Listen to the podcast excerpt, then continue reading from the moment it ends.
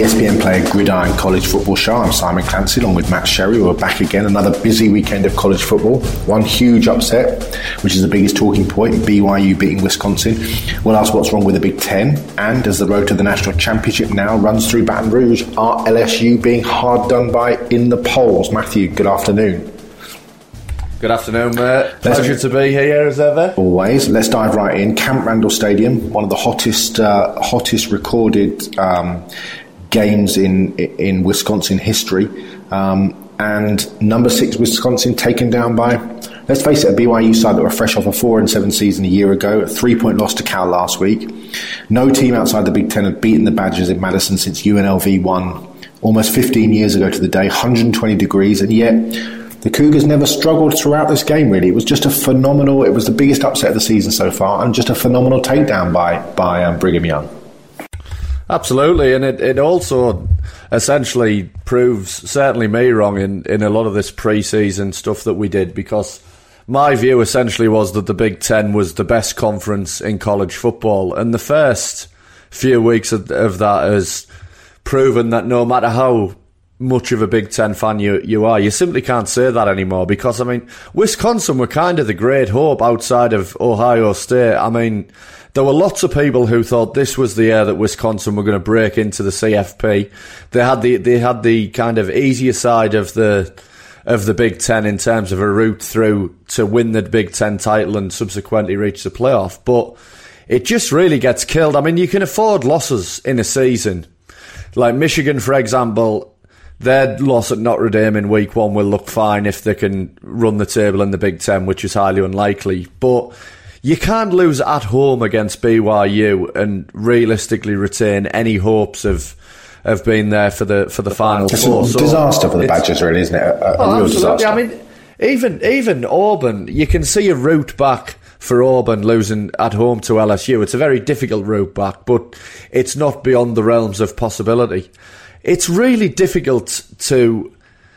And, and I think it's getting harder and harder because I feel like the gap between the really elite teams and the ones just below them has gotten a little bit bigger. So it's very unlikely that any team is going to have a loss this bad on the schedule and be in the mix for this final four because I mean even last season for example Clemson Clemson had a loss to Syracuse and still made it in but it was on the road and that that counts for a lot. I mean a, a team like BYU should not be coming into your building and, and beating you. And, and as you say it wasn't like you know a lot of the times you see these upsets it's a crazy late Hail Mary or you know something like that happens. This was pretty much BYU just hanging with Wisconsin the whole way and and and, and looking impressive in doing so. So I, I don't think the manner of the loss for all it was a close game score wise does them any favours either A few key issues I want to get to. First, Wisconsin failed to get Jonathan Taylor going at all there. Heisman hopeful sophomore running back just seemed to eliminate him from the from the game plan, despite the fact they were never really trailing by an amount that would make you think they needed to go to the air.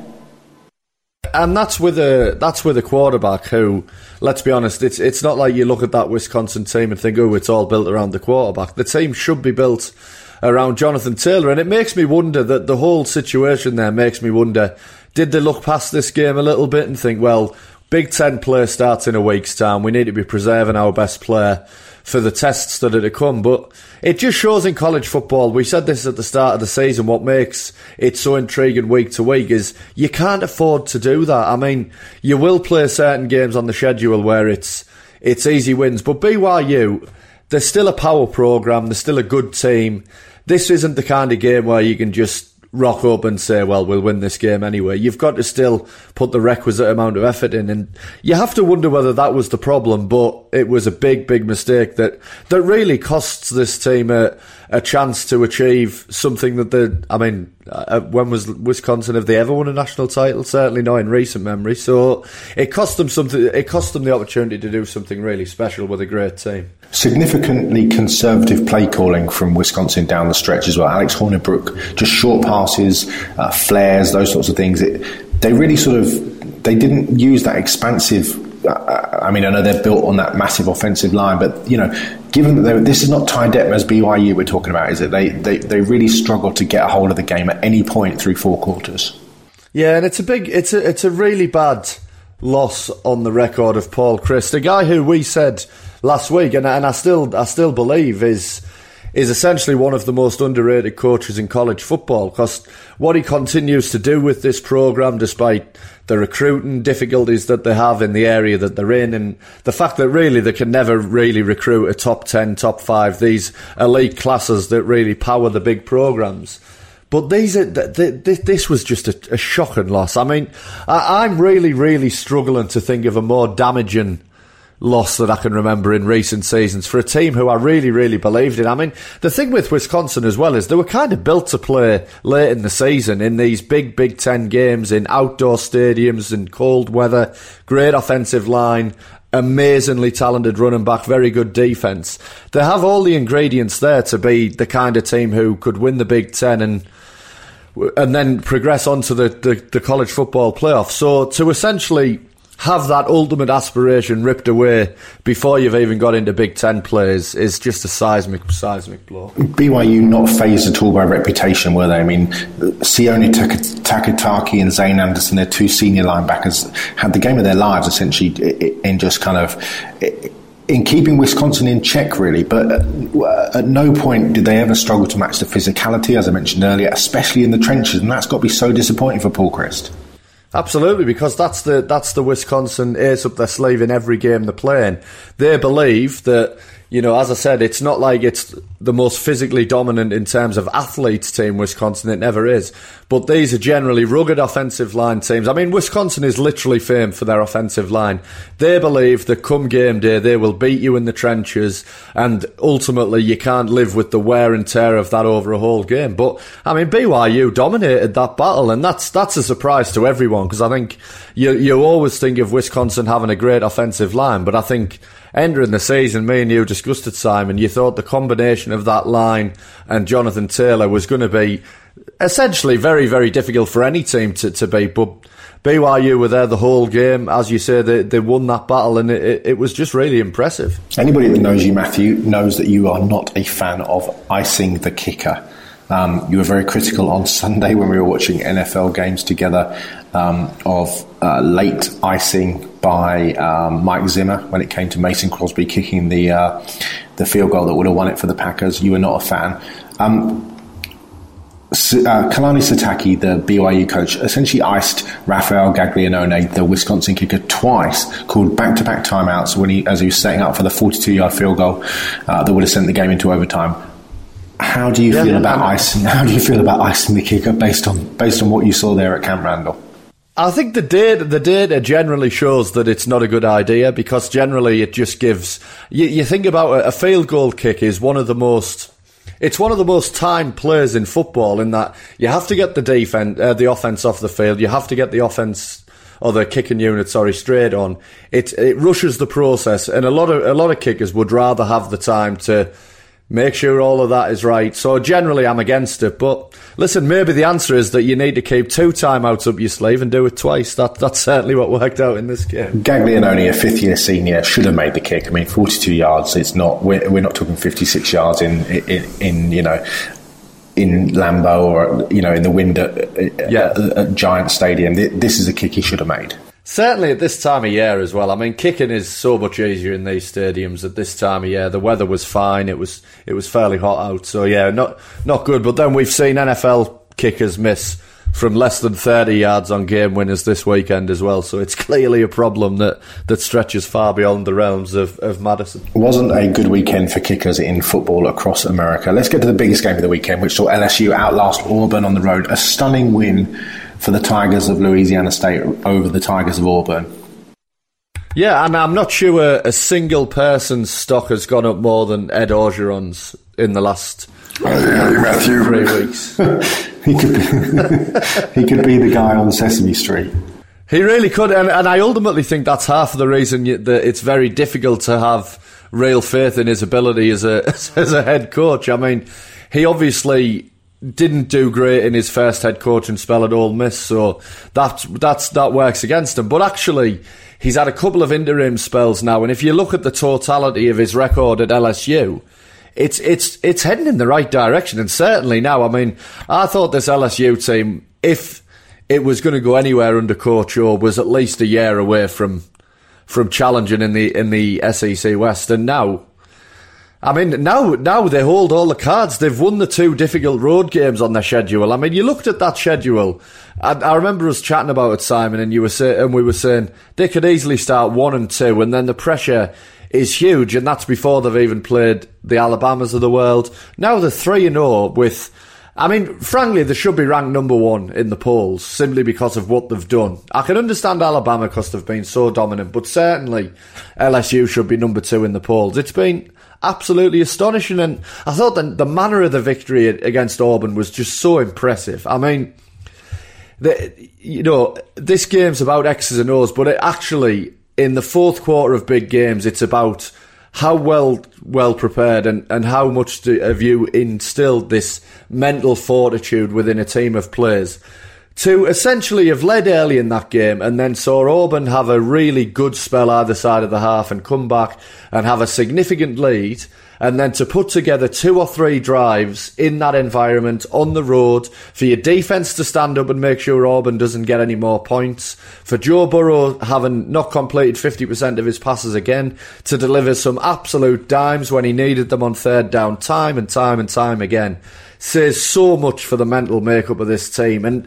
that is everything that you look for as a as a fan of any any sports team is when the chips are down at the end can you deliver? And I think they did deliver, and I think that a lot of the credit for that goes to the head coach. If you miss the game, you can watch it on uh, ESPN Players on demand uh, system. Uh, it finished 22 21, giving the score away for you now, and it, and it was one on Cole Tracy's 41 yard field goal as time expired. A kicker who could deliver, Absolutely, this weekend. Um, the, given the strength of the SEC, the road to the national championship now thoroughly runs through Baton Rouge, doesn't it? Because they host Georgia, they host Alabama. Uh, you know, if, I mean, frankly, if they win one of those two games, they're, probably still going to get into the playoff as long as they run the table the rest of the way. Would you not say? Yeah, well, that's a, that is exactly what we were talking about with with Auburn. It, it, before last week, we said if if Auburn win this game, there's a good chance they'll run the table outside of Alabama and Georgia so if they can just win one of those two, then they're in the playoff. LSU are now in that absolutely golden position, although there's one other team I would throw into the mix. I do think Mississippi State can, can if not get to the CFP themselves, upset make life difficult, who, yeah. who who have desires on doing it because I think I think Mississippi State are a team who a lot of people are sleeping on. That Nick Fitzgerald is one of the most dynamic quarterbacks in the country. They've had a, they've had a head coaching change as well, but one that's worked very well and looks like it's going to continue to do so. So I think I think they're the other team to, to really watch in the SEC that not many people are, are talking about, despite the fact that I assume they're now ranked in the top ten after a good start. I mean, Joe Burrow struggled struggled for, for great swathes of this, of this game, but his 71 yard touchdown to Derrick Dillon was a throw of a significant beauty. Still yet to throw an interception this season. He is a game manager very much in the mould of a Matt Flynn and a Matt Mauck who have won national championships for LSU under Les Miles and Nick Saban respectively.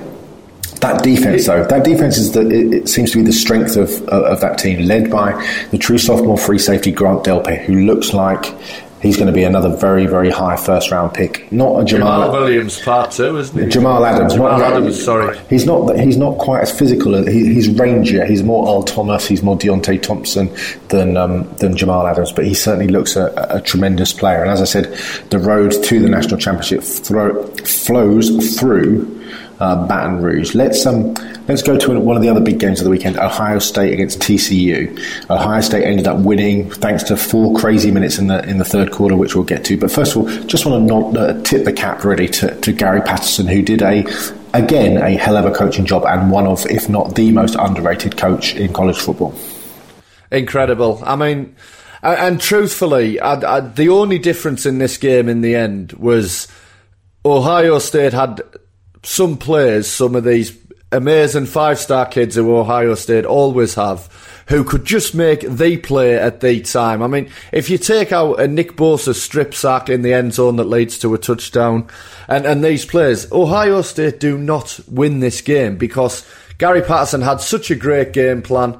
They executed it brilliantly. They, I thought TCU were great on all sides of the ball, including a very, very clever special teams kick return that ultimately wasn't a touchdown because it was essentially the lateral across the, the end zone. The kid is down on the floor in the end zone, then the lateral across, and he runs the length of the field. The play worked perfectly, except for the ball went forward slightly. Had that been a lateral, that would have been a touchdown, and it's probably a TCU victory. So I thought they were just so, so impressive in this game. And Ohio State were impressive as well, but in the end, it was. Ohio State won this game on the basis of two plays. Nick Bosa the guy who could be the first overall pick, Joey's brother, strip sack for a touchdown. And Dre'Mont Jones, probably the MVP of the game, the defensive tackle who about 280 pounds and, and, and has a pick six. I mean, that's a, that that's the only info you need to know about how spectacular the player was and how spectacular the player is. And in the end, it was athletes rather than coaching that was the difference in the game. I mean, midway through the third quarter, TCU were up 21-13. It was a critical third down for, for Dwayne Haskins in Ohio State. He hits Parris Campbell for the long touchdown on a screen pass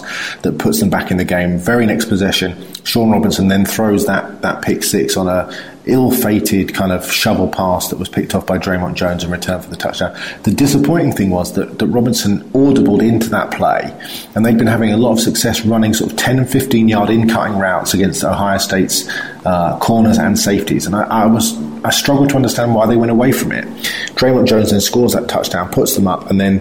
Uh, TCU are forced to punt on the next on, on their next possession. Punter fumbles the ball. The, the, kick is blocked, and three plays three plays later, Haskins hits KJ Hill, and essentially it's 19 unanswered points that turn a 21-13 deficit into a 32-21 lead that ultimately they never relinquished. But TCU battled hard, didn't they? Incredibly, I mean, even even after those plays, TCU were still very much in the game, and you thought to yourself yeah, they, they could come back. There was never a point watching that game where I thought, right, it's done now. Yeah. Even after that, and that that's a testament to to really how our brains are programmed watching a Gary Patterson team, and really what they've done throughout the rest of the game, and and and also the the annoying thing is when the um, when the CFP panel look back on this game, they're going to essentially view it as a as a road win for Ohio State because it was at AT and T Stadium. But as we mentioned on the podcast last week it wasn't a road atmosphere. I mean, I think it was about 70-30 Ohio State fans in AT&T Stadium, which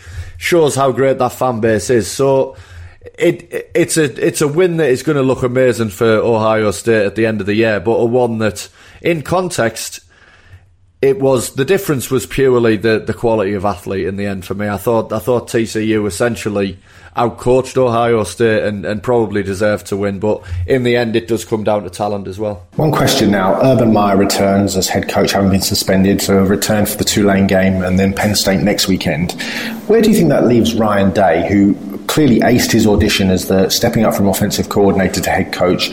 He was terrific with the kids. He was tremendous off the field with the media. His press conferences were absolutely superb. His coaching decisions all seemed to be the right ones, especially in those critical moments against TCU what do you think happens to Ryan Day next season? Because uh, uh, I, am sure the boosters at Ohio State would like to keep him as a potential long term replacement for, for Urban Meyer, who they can't be overly happy with, regardless of you know national championships and things. But I'm sure there are going to be a number of organisations looking and thinking Ryan Day could be the man that leads our uh, leads our school back to the to the very top because he did such a tremendous job. Yeah, I mean, I think he can have one of these. I think he can have a fairly big job whenever he wants it. I mean. I'm fairly certain that before Joe Moorhead was, was given the the Mississippi State job, that that that Day was a guy that they were really interested in, and he essentially turned down the opportunity to interview for it. He turned down the opportunity to be the Tennessee Titans offensive coordinator as well. So this is a guy who is in demand across all levels of football. I mean, I wouldn't. Uh, would you rule out him getting an NFL head coaching job? I certainly think he'd be interviewed. I mean he's he's clearly he's clearly got a lot of buzz. So I think I think the world is very much his oyster at the moment. I mean, do you think he's potentially a sort of Josh McDaniels to to Urban Meyer's, Bill Belichick? Maybe, and the only thing I would say is that. Uh, you have to think with with Urban Meyer's whole performance on on what's gone on, and he's been in the news a lot the last few days because he's given interviews on on this, and the fact that essentially the guy really seemingly comes across as somebody who still doesn't really believe he's done anything wrong and, and kind of feels wronged by it, and the fact he hasn't even seemingly contemplated a resignation. I, I think Urban Meyer is going to be in situ for a, a lot of years left yet in Columbus. So that's the only roadblock I would see to that, unless the boosters just say, look, we enough's enough through yeah. the season. Enough's enough, but. At the end of the day, we're talking about as as impressive an assistant and interim guy as Ryan Day's been. We're, we're talking about essentially offloading one of only two sure things in coaching in college football and, and, really one of the greatest college football coaches of all time. I think you can potentially talk, uh, point to four coaches in college football, and I think Day is one of them who potentially would be of a significant interest at the next level. Ryan Day, Matt Campbell, who's the Iowa State head coach, who is widely praised, widely talked about, and then obviously two guys that will feature next month in the in the magazine, which are Lincoln Riley at Oklahoma, who seems made for the NFL, and Matt Rhule at Baylor. All of those guys have, have got quite a, a significant amount of NFL buzz around them. So it wouldn't surprise me if, it, even if all four of them finally ended up in, uh, you know, coaching on Sundays. Let's let's move to um, one of the other, what we thought was going to be one of the other big games of the weekend, which was Boise State against Oklahoma State. Never really became a game, did it? Because Oklahoma State just stomped all over Boise pretty much from the get go. And I think on the underrated list, we we need to start viewing Mike Gundy more as well because I mean, I, I, thought I I mean the the hair that Mike Gundy's hair is his equivalent of Ed Orgeron's voice, isn't it? I mean, you, you, you watch what they do on the sidelines as coaches, and it's impressive. But there's always the voice, there's always the hair. So. Um, yeah, that's a difficult one to overcome. But I mean, what's also difficult to overcome is losing your kind of long term starter in, in, in Mason Rudolph and James Washington, who also went to the Pittsburgh Steelers, a real superstar receiver in college football, and a bunch of other guys again. And I, I think that a lot of people thought Oklahoma State would be high on the list of teams who would take a step back, but I mean, they haven't. I mean, Boise State were as impressive as any team in college football over the first two weeks of the season. They they not only beat teams, but they were blowing doors off teams and racking up incredible numbers on offense. But Oklahoma State won this game on their defense, and that which is incredible for a, a school that is essentially programmed entirely around offense. So they, they look a really well-rounded team now, Oklahoma State, and it seems that the the big game against Oklahoma again in the Big Twelve might ultimately be the one that. That determines that that game's known as Bedlam, and and and it could be again because that, that game is already a one to get circled on your calendar in a few weeks' time. You are listening to the ESPN Player Gridiron College Football Show. I'm Simon Clancy along with Matt Sherry. Don't forget, you can sign up for a monthly or annual pass to get ESPN Player's extensive coverage of college football, which includes more than 700 games this season, even, put my teeth in, more than 700 live and on-demand games, plus three channels simulcast direct from the US. That's ESPNU, the SEC Network, and the Longhorn Network. You can also access a great range of documentaries from the ESPN Films catalogue, including their critically acclaimed 30 for 30, with programs such as Roll Tide War Eagle, Elway to Marino, Run Ricky Run, etc., etc. And if that wasn't enough, when you sign up, you get a free seven day trial. I, I'm not just saying this because they are our sponsor, but on Saturday afternoon and Saturday evening, I was literally just flicking around from four or five different games. It is so easy to do to just flick back and forth. As soon as one goes to commercial, you can just pick a game. Even if there's, you know, I, I ended up on Rhode Island UConn, which turned out to be an absolute classic at the end. And it was fascinating just to flick back and forth and end up, you know, one minute you're with Trevor Lawrence, next minute you're with UConn, um, uh, Rhode Island, the next minute you're at, you know, Alabama Ole Miss. The next minute it's LSU Auburn. You, you can flick about all over the place. It, it was it was terrific and tremendous fun. What's not tremendous fun is Florida State. Um, is this the last time we're going to mention them before? Before Willie Taggart is fired. I mean, it, it is absolutely astonishing, and you can read more about the Willie Taggart situation in the uh, unfortunately unfortunately named Clancy on Campus uh, article. I did not come up with that name. I would just like to tell you, dear listener, it had nothing whatsoever to do with me. But it is a kind of weekly review of everything that happened around college football at the weekend. It came out this morning. Um, you'll also be able to see our preview video, which will drop usually on Friday or Saturday, previewing the games that we think you should be able to see and watch and enjoy on college football Saturdays. Florida State lost 30 to 7 to Syracuse, the first time in 52 years they'd lost to the Orange Men. It is an absolutely unmitigated disaster. I mean, I don't even know where to start. I mean, they're now 1 and 2 the already hot seat has now become significantly hotter for Willie Taggart. News out of Tallahassee on on uh, on Saturday night was that people were asking about how much it would cost to buy out the contract of him, and it turns out it'd be around 21.5 million, which is a significant amount of money. Um, eight GoFundMe accounts have been launched by supporters to try and raise a significant amount of cash, but it obviously it's going to take a lot of donations. They just looked absolutely atrocious. I mean, they couldn't pass protect poor Deondre Francois. Cam Akers was being hit in the backfield on almost every play. They lacked heart, they lacked hustle, and there's so many five star kids on that team. They, they just seemed utterly, utterly clueless, utterly mismanaged. I mean, I'm not sure how much. I mean, I think you know you talk to people like Doc Staples and uh, and Wayne McGahee around the around the campus, and it's clear that Taggart is going to get this season. But you do wonder whether or not, if they don't significantly pick up, not just the results, but the way that the team are performing, that he may well be on the outs.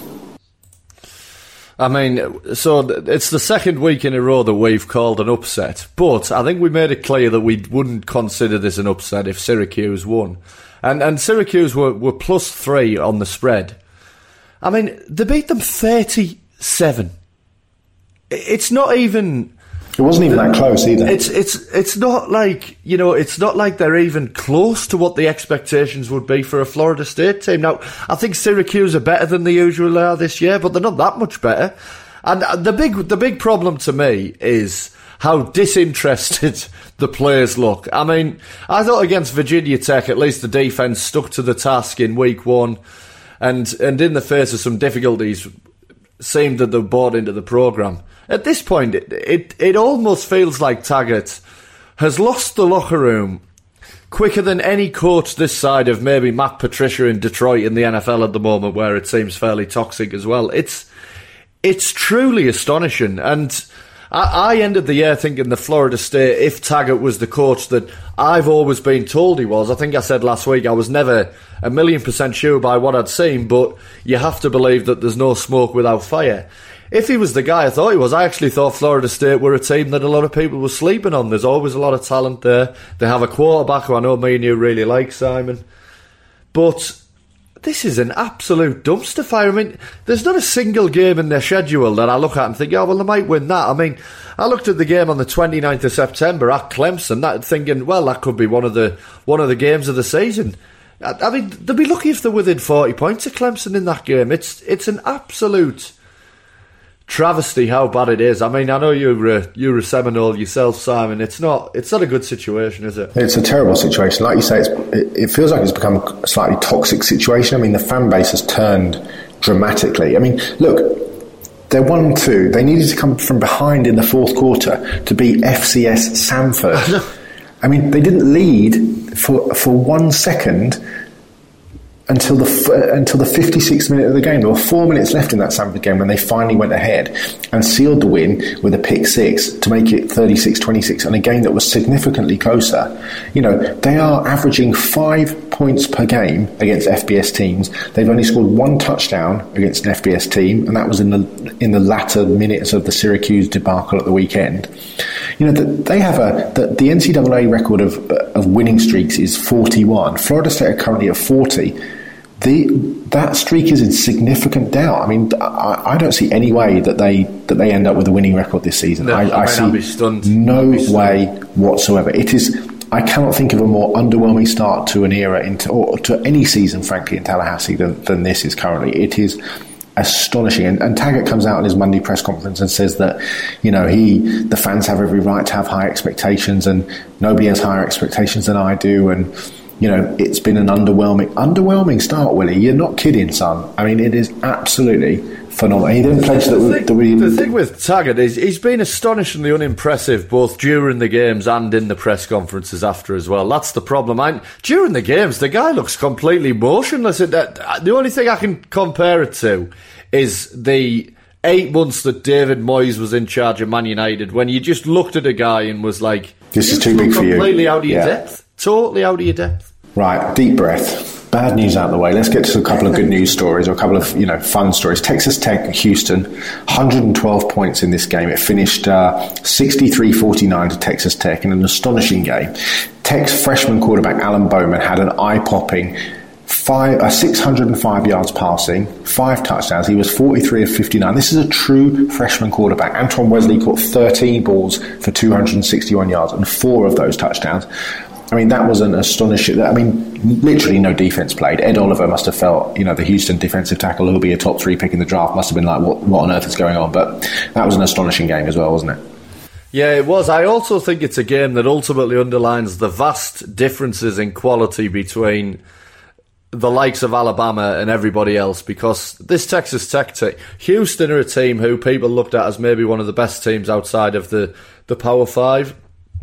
Texas Tech were handled fairly comfortably by Ole Miss in a in a Week One game, and Ole Miss were beaten. What easily, if Alabama hadn't taken their foot off the gas, it was like fifty nine to seven, but it could have been hundred to seven.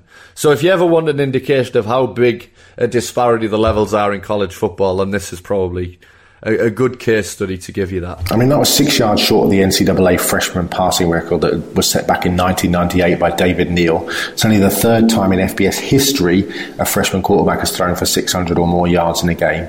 I mean, just an astonishing performance. And in fact, he broke the Texas Tech record set by um, set by Patrick Mahomes in terms of passing yards at at, uh, at Tech. So uh, kudos to him. The other, the other. And there's a good there's a good lineage of quarterbacks. Oh, absolutely. I mean, I mean, you've got Mahomes, Baker Mayfield before he transferred to Ho- Oklahoma was on campus there. So, so Texas Tech really have a, a nice history. And Cliff Kingsbury did a did a really nice job with Mahomes as well. So, if if you're if you're someone new to college football and just want to watch a really fun offensive team and a lot of points, Texas Tech are uh, certainly a place to go for that every week. He also didn't throw an interception despite throwing 59 passes, which is uh, which is pretty good for, for, for, Alan Bowman, who's definitely a quarterback worth keeping an eye on, especially especially as as you mentioned, Ed, Ed Oliver. I know he's one guy, but on the other side of the field, that's the probably the most dominant, the, well, maybe the most dominant player in college football. So it, it's astonishingly impressive. The, the, final point from, from last weekend I want to talk about is the uh, is the North Texas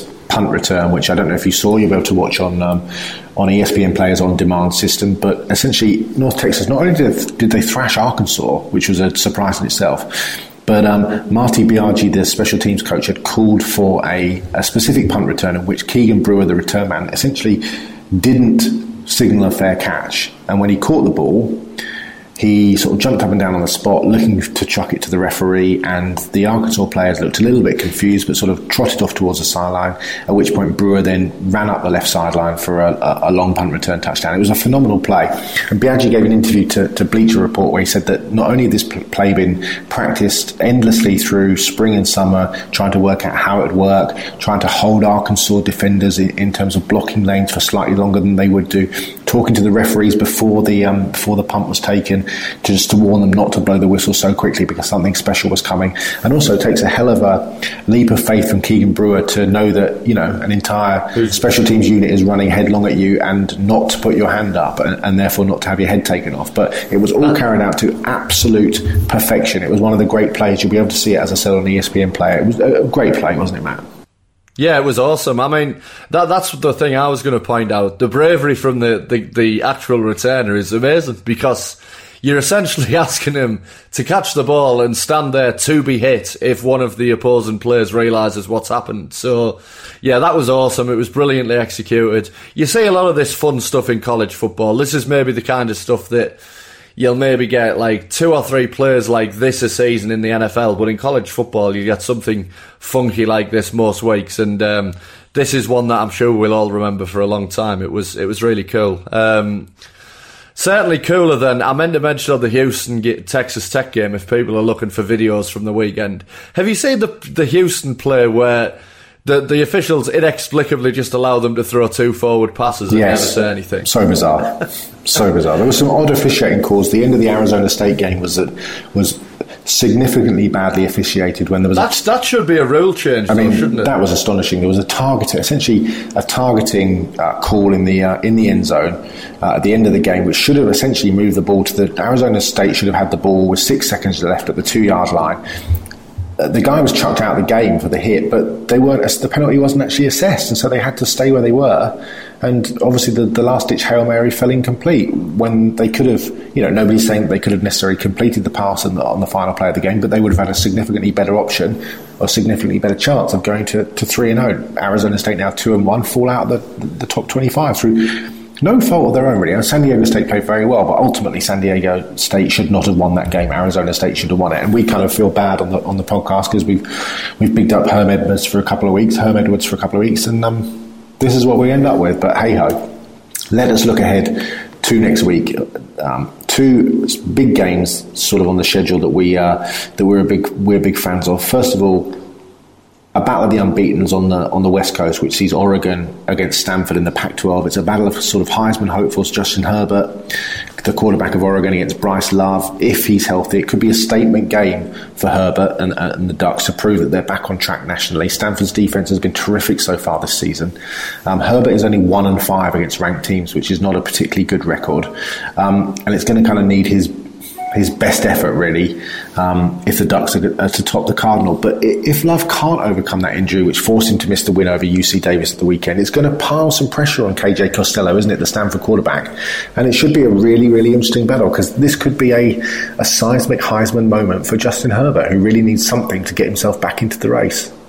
Yeah, absolutely. A seismic Heisman and potential first overall pick down the line moment for him. I mean, these are the kind of games that NFL scouts will watch, particularly against Stanford, because if I was if I was scouting a, a, prospect on any side of the ball, I would want to see them against Stanford because they're always well coached guys.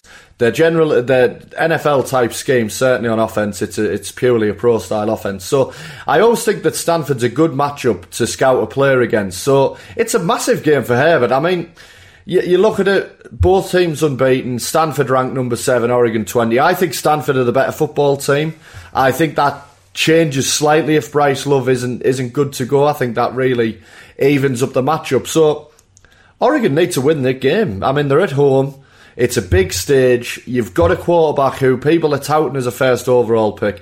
This is a huge moment for them. But flip side of that is, if Stanford win the game, particularly without Bryce Love, and we hope he's healthy for the game itself. But just say they did, that would be a major statement for them in terms of CFP and and the relation with that. I mean, they're already ranked number seven. They've, I think they've been. I, I think Stanford and Mississippi State are the two teams who've been as impressive as anybody under the radar in the first few weeks of the season. I mean, Stanford, we mentioned San Diego State, they handled them really well in week one, and that's a good team. I mean, that's an underrated team. They've beaten USC handily. Another good win without Bryce Love this week. So I think I think this is this is a fascinating, fascinating game, and one that ultimately I really couldn't call. I, I, could see it going either way. I could see Herbert really announcing himself on the national stage and putting in a performance, and, and Oregon getting the win. But I could also see Stanford, who, as I've said, I think are the better team, making that statement as well. And it's going to be fascinating to see which way it goes. If you're looking for NFL talent, Jalen Jelks, the uh, Oregon uh, defensive end with first round potential, if he can get into KJ Costello's face consistently, then Oregon could win this. Now, a battle of teams that maybe 15 years ago we'd have seen as kind of number one against number two sees Michigan against Nebraska. Nebraska lost again at the weekend. Um, they're now 0 2, which is a, a, you know, goes without saying, doesn't it, really? It's a, an incredibly disappointing start for Scott Frost. But they did so last weekend without the sensational freshman quarterback Adrian Martinez, who is back from injury, suffered against Colorado. And he brings something special to the table, doesn't he, Matt? Because he has a rifle for an arm. He's very accurate, but he's also incredibly mobile. He runs that that uh, that sort of read read uh, read offense, the RPOs offense that Scott Frost likes to run so well. Um, there's going to be a huge emphasis placed on three sort of fairly legitimate top 40 candidates on the Michigan defense, aren't there? In, in Chase Winovich, Rashan Gary, and Devin Bush to essentially keep Martinez in check, especially when he tries to escape the pocket. It should be a fascinating battle, which Michigan come in as favourite, but the X factor of Martinez, especially if he's 100% healthy, with Stanley Morgan out wide up against Ambry Thomas, could be a very, very interesting battle. Absolutely. And I, I mean, I think Nebraska 0 2 does them a real injustice for, to, to start this season. I mean, their first game against Akron was cancelled. They lost 33 28 to a very good Colorado team in, in a game in which Martinez, I thought, was very. I mean, you compare Martinez's first game to what we've seen from JT Daniels at USC as another. Red, uh, another true freshman quarterback, and I actually think he was really impressive in that first game. And then, and then they've played a Troy team who let's be honest, this is a Troy team that won in Baton Rouge last year. They, they, they, they're no pushovers. Another close game, 24-19 loss, but they played that game with a true freshman in, uh, uh, sorry, a walk-on in Andrew Buncher quarterback. So I, don't think it's anywhere near as bad as the own two would suggest for Nebraska. Martinez is back this week. I think this is one of the most intriguing games of the week because Michigan, they had a really bad start in, in week one. They were really impressive in week two.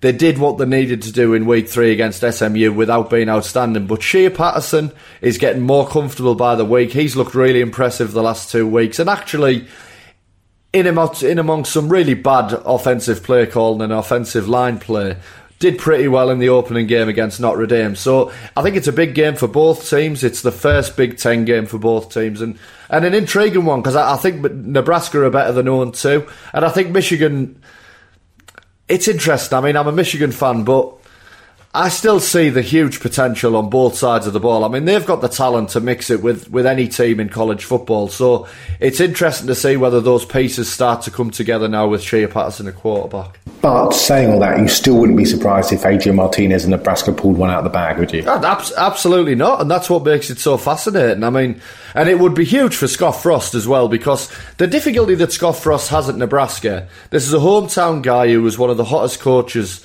on the market, returning to Nebraska as kind of the saviour. The problem with Nebraska is they have the most difficult recruiting problem of, of any team in college football, any big team anyway. There's no talent in their in their area, so all of their recruiting is done outside of the the area.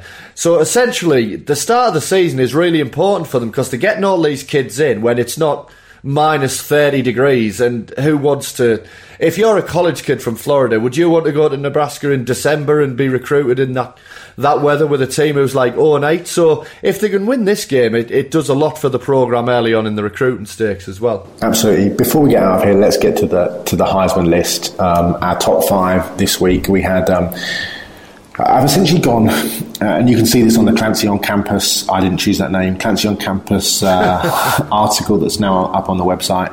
Um, in fifth place, I've gone for Darrell Henderson, the Memphis running back, who had yet another sort of scintillating game at the at the weekend. Um, he ran for 233 yards, I think, against Georgia State following up a 200 yard game the previous week, leads the nation now with 521 yards rushing at an obscene 14 and a half yards per carry.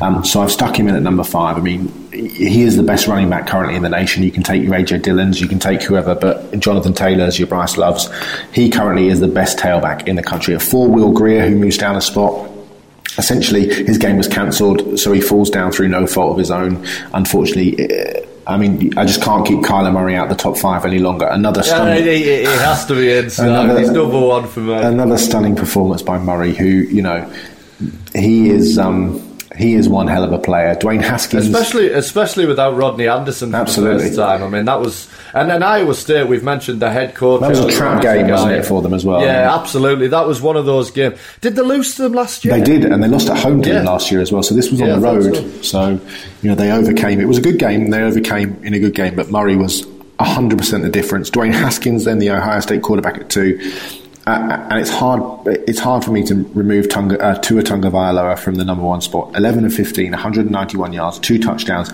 47 more yards rushing on the ground. I think, though, Matt, the thing that will keep him from winning the national, from winning the Heisman is that I mean he was out of the game against Ole Miss before the half. You know, Jalen Hurts came in before half time. I mean, I think Hurts had two drives before half time because Alabama were up so big. So Alabama's dominance potentially could be the thing that keeps him from taking home the Heisman Trophy at the end of the season. But I mean, he's the best quarterback. He is the best quarterback in the country, and I don't think there's any doubt about it.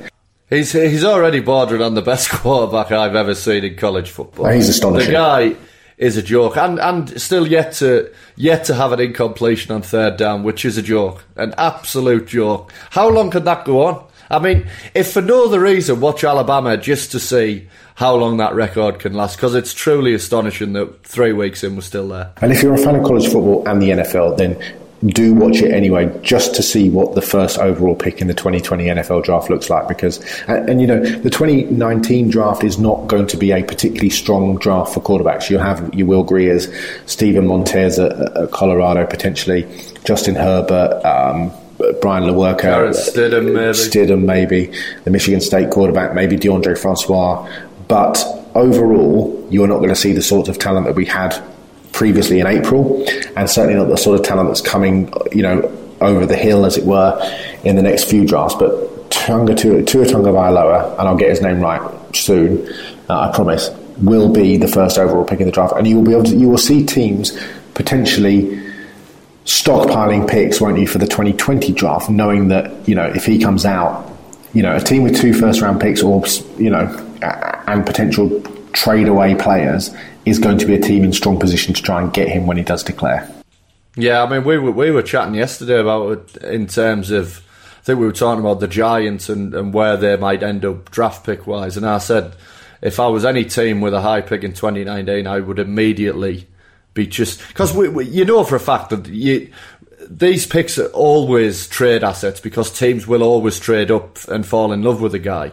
So if I was that, I would be stockpiling assets for the next year to, to get after this class because it's not just him. I mean, you're going to have Jake Fromm out as well. I think they'll go one, one, two that year. I'd be stunned if they never. So it, it looks very, very exciting on the horizon. Difficult though if you're a team like the New York Giants, and I'm sure teams can't do that. You can't look ahead. You you can't because you know could, would well, the Giants? you might not be in a job for much longer if you've if you've taken Saquon Barkley second overall and. And, and refuse to take but would the, Would the Giants take a trade down to a, you know, and not take, let's say they finish with the first pick, they don't take Nick Bosa because they're essentially looking ahead to 2020 in the hope, because he may not declare, in the hope that Tua Tagovailoa comes out. I'm not sure you can do that regardless of your job status, because you could do that, avoid taking Bosa. Bosa wins Rookie of the Year, gets 15 sacks, and then, and then you two. Uh, well, or, or you stay and and Tua stays in college, and then you're screwed. Yeah. So and the problem the problem is there's more chance of Tua staying in college than than maybe other quarterbacks because Alabama's one of them places where you're like, well, I can win. You know, I can. You've obviously got 15 years of a pro career ahead of you.